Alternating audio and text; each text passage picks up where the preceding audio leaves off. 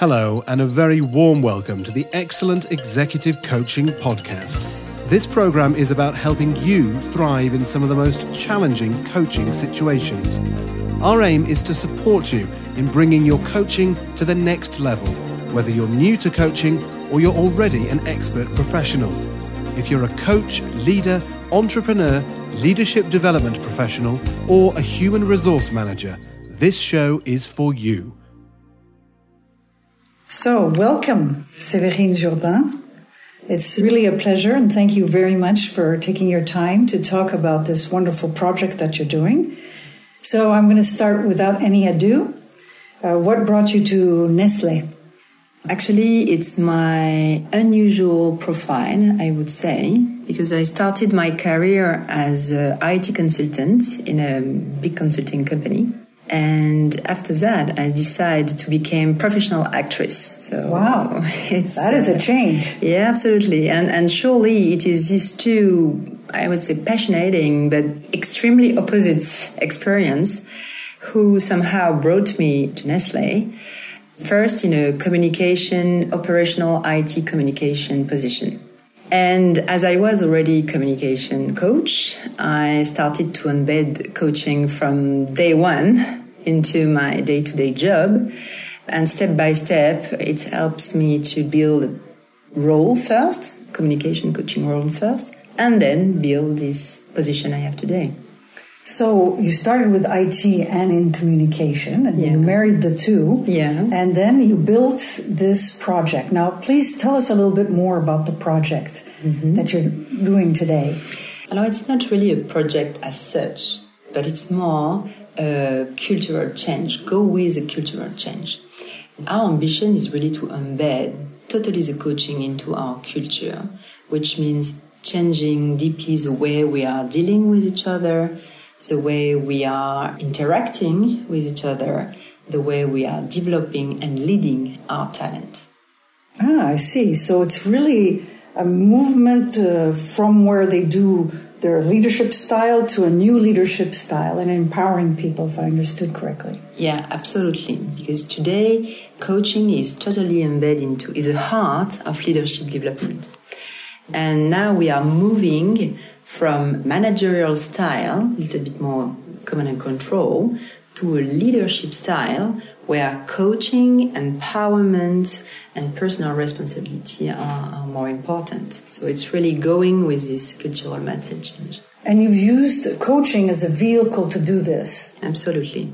It's somehow a lever and a kind of muscle skills to, to increase leadership uh, capabilities. So, how did you realize this uh, process, this cultural change? What did you put into place to make this happen? Hello. Several things. First, we have to align and define a clear vision around that and remind constantly the key messages.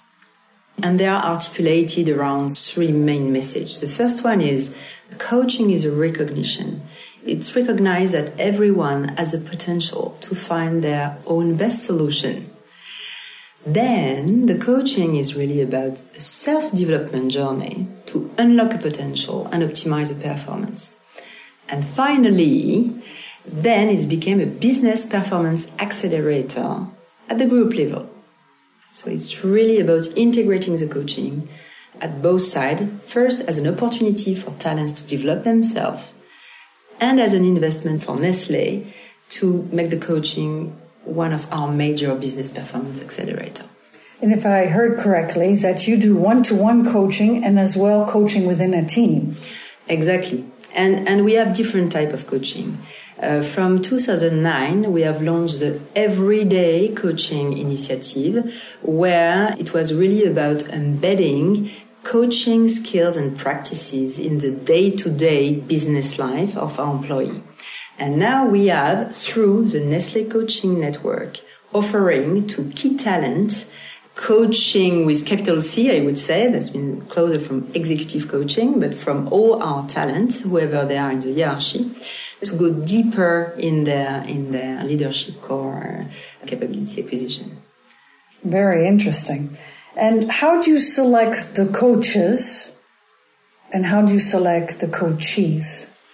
Yeah, so we have different pool of coach in our Nestle coaching network.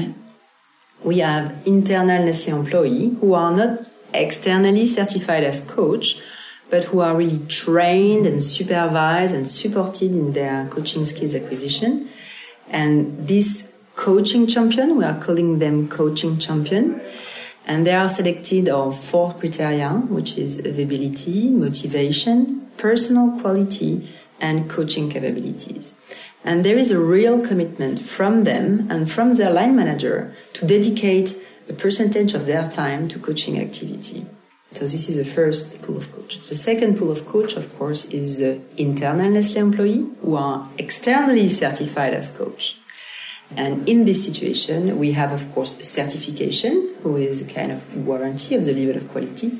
And we, would, we will go with um, an ICF accreditation to ensure that we are all consistent across the organization from from deontologic viewpoint, from charter mm-hmm. viewpoint, and Ethically from and yeah, and from competency viewpoint as well. Mm-hmm. So uh, the ICF uh, credentialing mm-hmm. is uh, very important. Huh? It's, it's, one of the means to have the same degree of competency and ethics. Absolutely. So we, we need to keep this baseline to ensure that wherever you are in the organization, we are all on the same line. And when do you use an internal coach and when do you use an external coach? Alors, this depending about the coaching needs and depending as well about the level of in the hierarchy. I see. So is it at, at a certain hierarchy, mm-hmm. it's internally, and another, if it's a hierarchy, it's external? Is that yes, it? Uh, absolutely. We, we open this option for the mm-hmm. highest level of hierarchy, yes. And you also mentioned while we were coming here that you were interested in a project of mentoring. Yeah. so tell us a little bit more. When would you use coaching and when would you use mentoring? And why mm-hmm. would you use mentoring as well? Alors somehow, you know, there is development opportunity again. So the, the, the, ultimate goal is how we are going to develop our talent in this company. And somehow all these approach are very complementary. So we are just at the beginning of the journey now regarding the mentoring to relaunch and redefine um, the mentoring opportunity there. But the idea is identify in advance, anticipate very well, identify the development needs in our talent and decide if or the mentoring is the best way to go, or the coaching is the best way to go, or maybe the training is the best way to go. So what will be interesting, it is always good. The question is how we are going to complement all these development paths to ensure that the expected result is properly achieved. Mm-hmm. But there is a clear distinction for us between coaching and mentoring. While the mentor is sharing his experience and providing advice, the coach stays some, somehow centrally and detached. That's mean and, and let really the coachee do his own and self-development journey to unlock his potential and optimize his performance. So the approach is absolutely complementary, but it's not the same. So in some ways, the coach really focuses on the key talent mm-hmm. and developing their key talent uh, almost internally. Mm-hmm. And the mentor is basically giving them good advice within the system of Nestle as well. Mm-hmm. Could also be developing talent, but within a system. Absolutely. But somehow, the internal coach are as well within the system. But that's why in the dispatching process, we are ensuring that the coach identify come from another function or another unit to ensure this distance. So you you have then the right distance. You are in, but and without at the same time. I see. So you're you know the corporate culture of Nestle, but at the same time you don't know the functional subculture. Okay, so absolutely you, you cross. Uh, you have coaches cross functionally. Exactly. I see. Yeah. So that that gives a certain distance. Is that it? Yeah. So where does the co- external coaches? What is their particularity? Mm-hmm. Alors, they will again support us with, I would say, the, the upper level of hierarchy, of hierarchy. Mm-hmm. And as well, they will support us in increasing the internal coach capabilities. Mm-hmm. I see. So through the supervision or eventually support us in the training part as well. And I imagine that at an upper level, they also talk about strategy or uh, their personal concerns that some of them won't necessarily wanted to be even the idea, not the coaches would share that, mm-hmm. but even the idea that they might share it, mm-hmm. confidential information or mm-hmm. share with somebody their weaknesses. Mm-hmm. I can imagine that that takes a big step to do. Mm-hmm. Alors, I'm aligned and not aligned somehow. So let me, let me share my vision because somehow what I think is this confidential issue. Of course, the coachee is at the center of the process. So definitely the coachee will decide if he's more comfortable with an internal or an external. But somehow it's certainly a question of trust because that's why we ensure that all of our internal coach are properly trained and then the confidentiality will be totally included in the DNA. So now the point will be the trust finally, because whoever you are, internal or external coach, the coachee will feel if he trusts you or not. And it takes a few seconds to him to decide he will trust you or not, internal or external. It doesn't really mean something at the end of the day. It's just a question of trust. So the trust is developed by the person, whether internally or externally. Yeah. And my experience say that if the coach is trusting you, he will share even strategic or confidential element to you with you. And that's it. Because you are his coach. His coach, huh? So even you think they'll share strategy, confidential strategy. Okay, maybe, yes. Uh, definitely you're a good coach, so I'm sure that uh, you can sort of convince them. Mm-hmm. Okay, so. So again, it's not about convincing. they decide if they trust you or not. You know, it's exactly as any external coaching. It's the same process, I would say. So, how do you match the coach with the coachee? Now, again, it's somehow depending of the depth of the needs, mm-hmm. the coaching needs. So that's why we had this discussion, first discussion, I would say, at the beginning of the coaching process, uh, which is what is the need, uh, what is the expected result. We have this discussion at the beginning with the coachee, sometimes with the line manager, sometimes with the HRBP.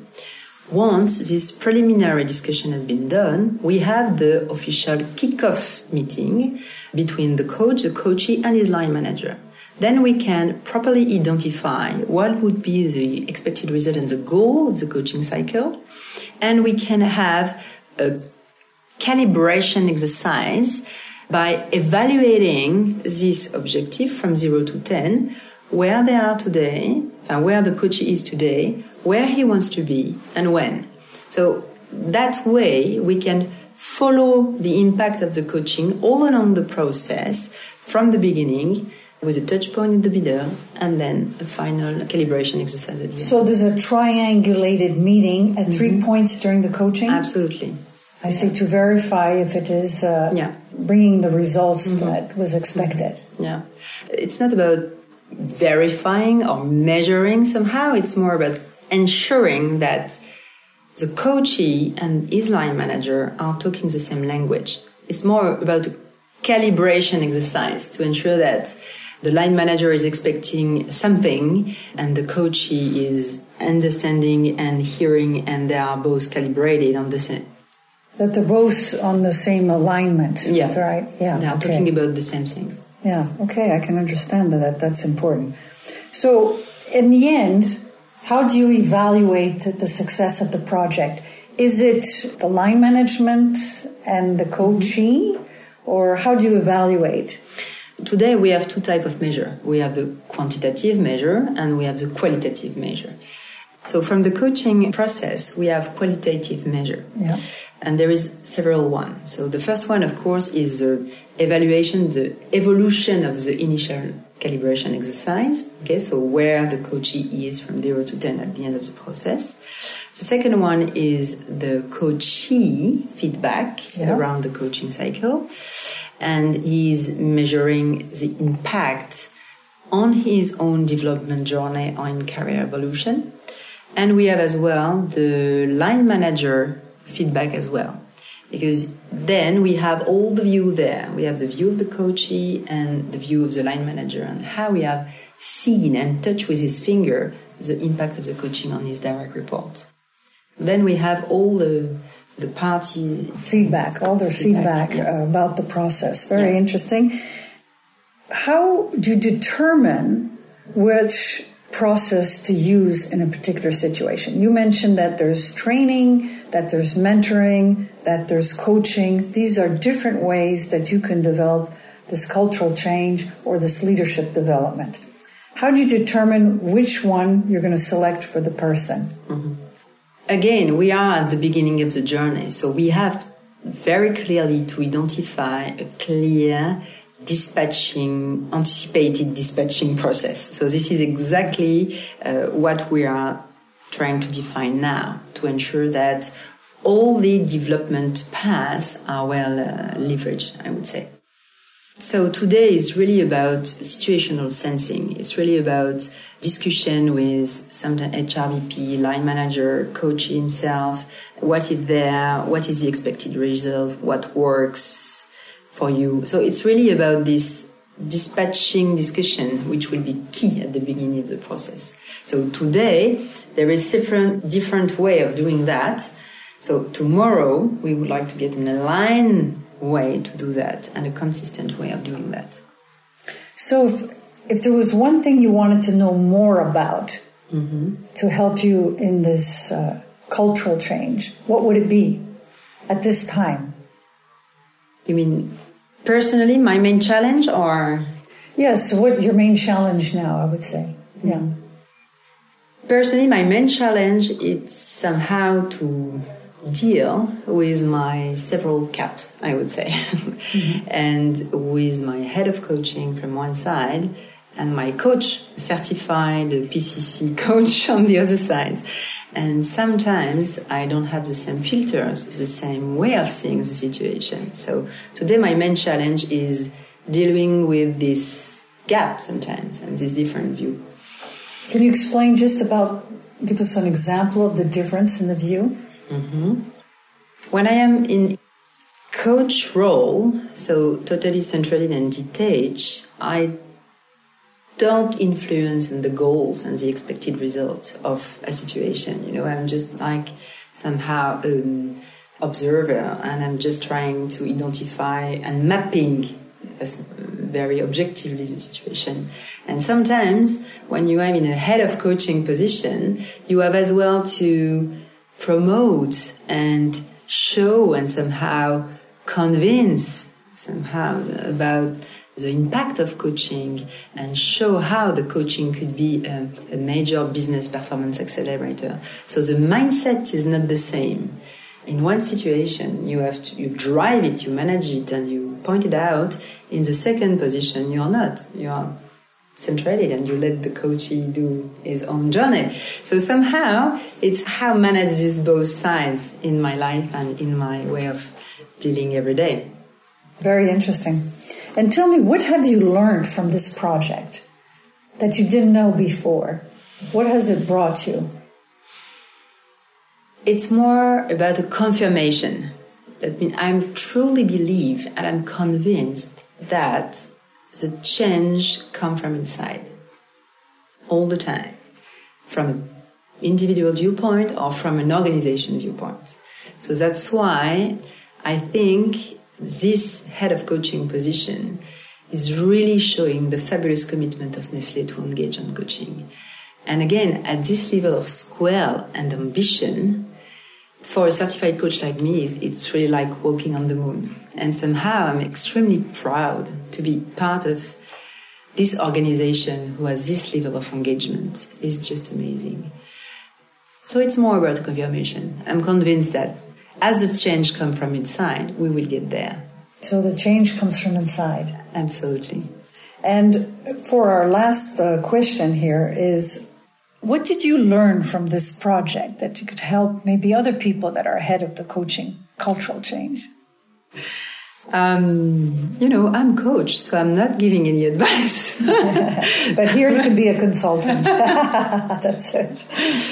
Um, something uh, that I learned is really about the importance of the authenticity. So today I have the chance to be really authentically connected with myself. But what you mean by being authentically with yourself? It's just about be self-aware about where you are, clarify what is your expected result inside of you, and be honest with yourself.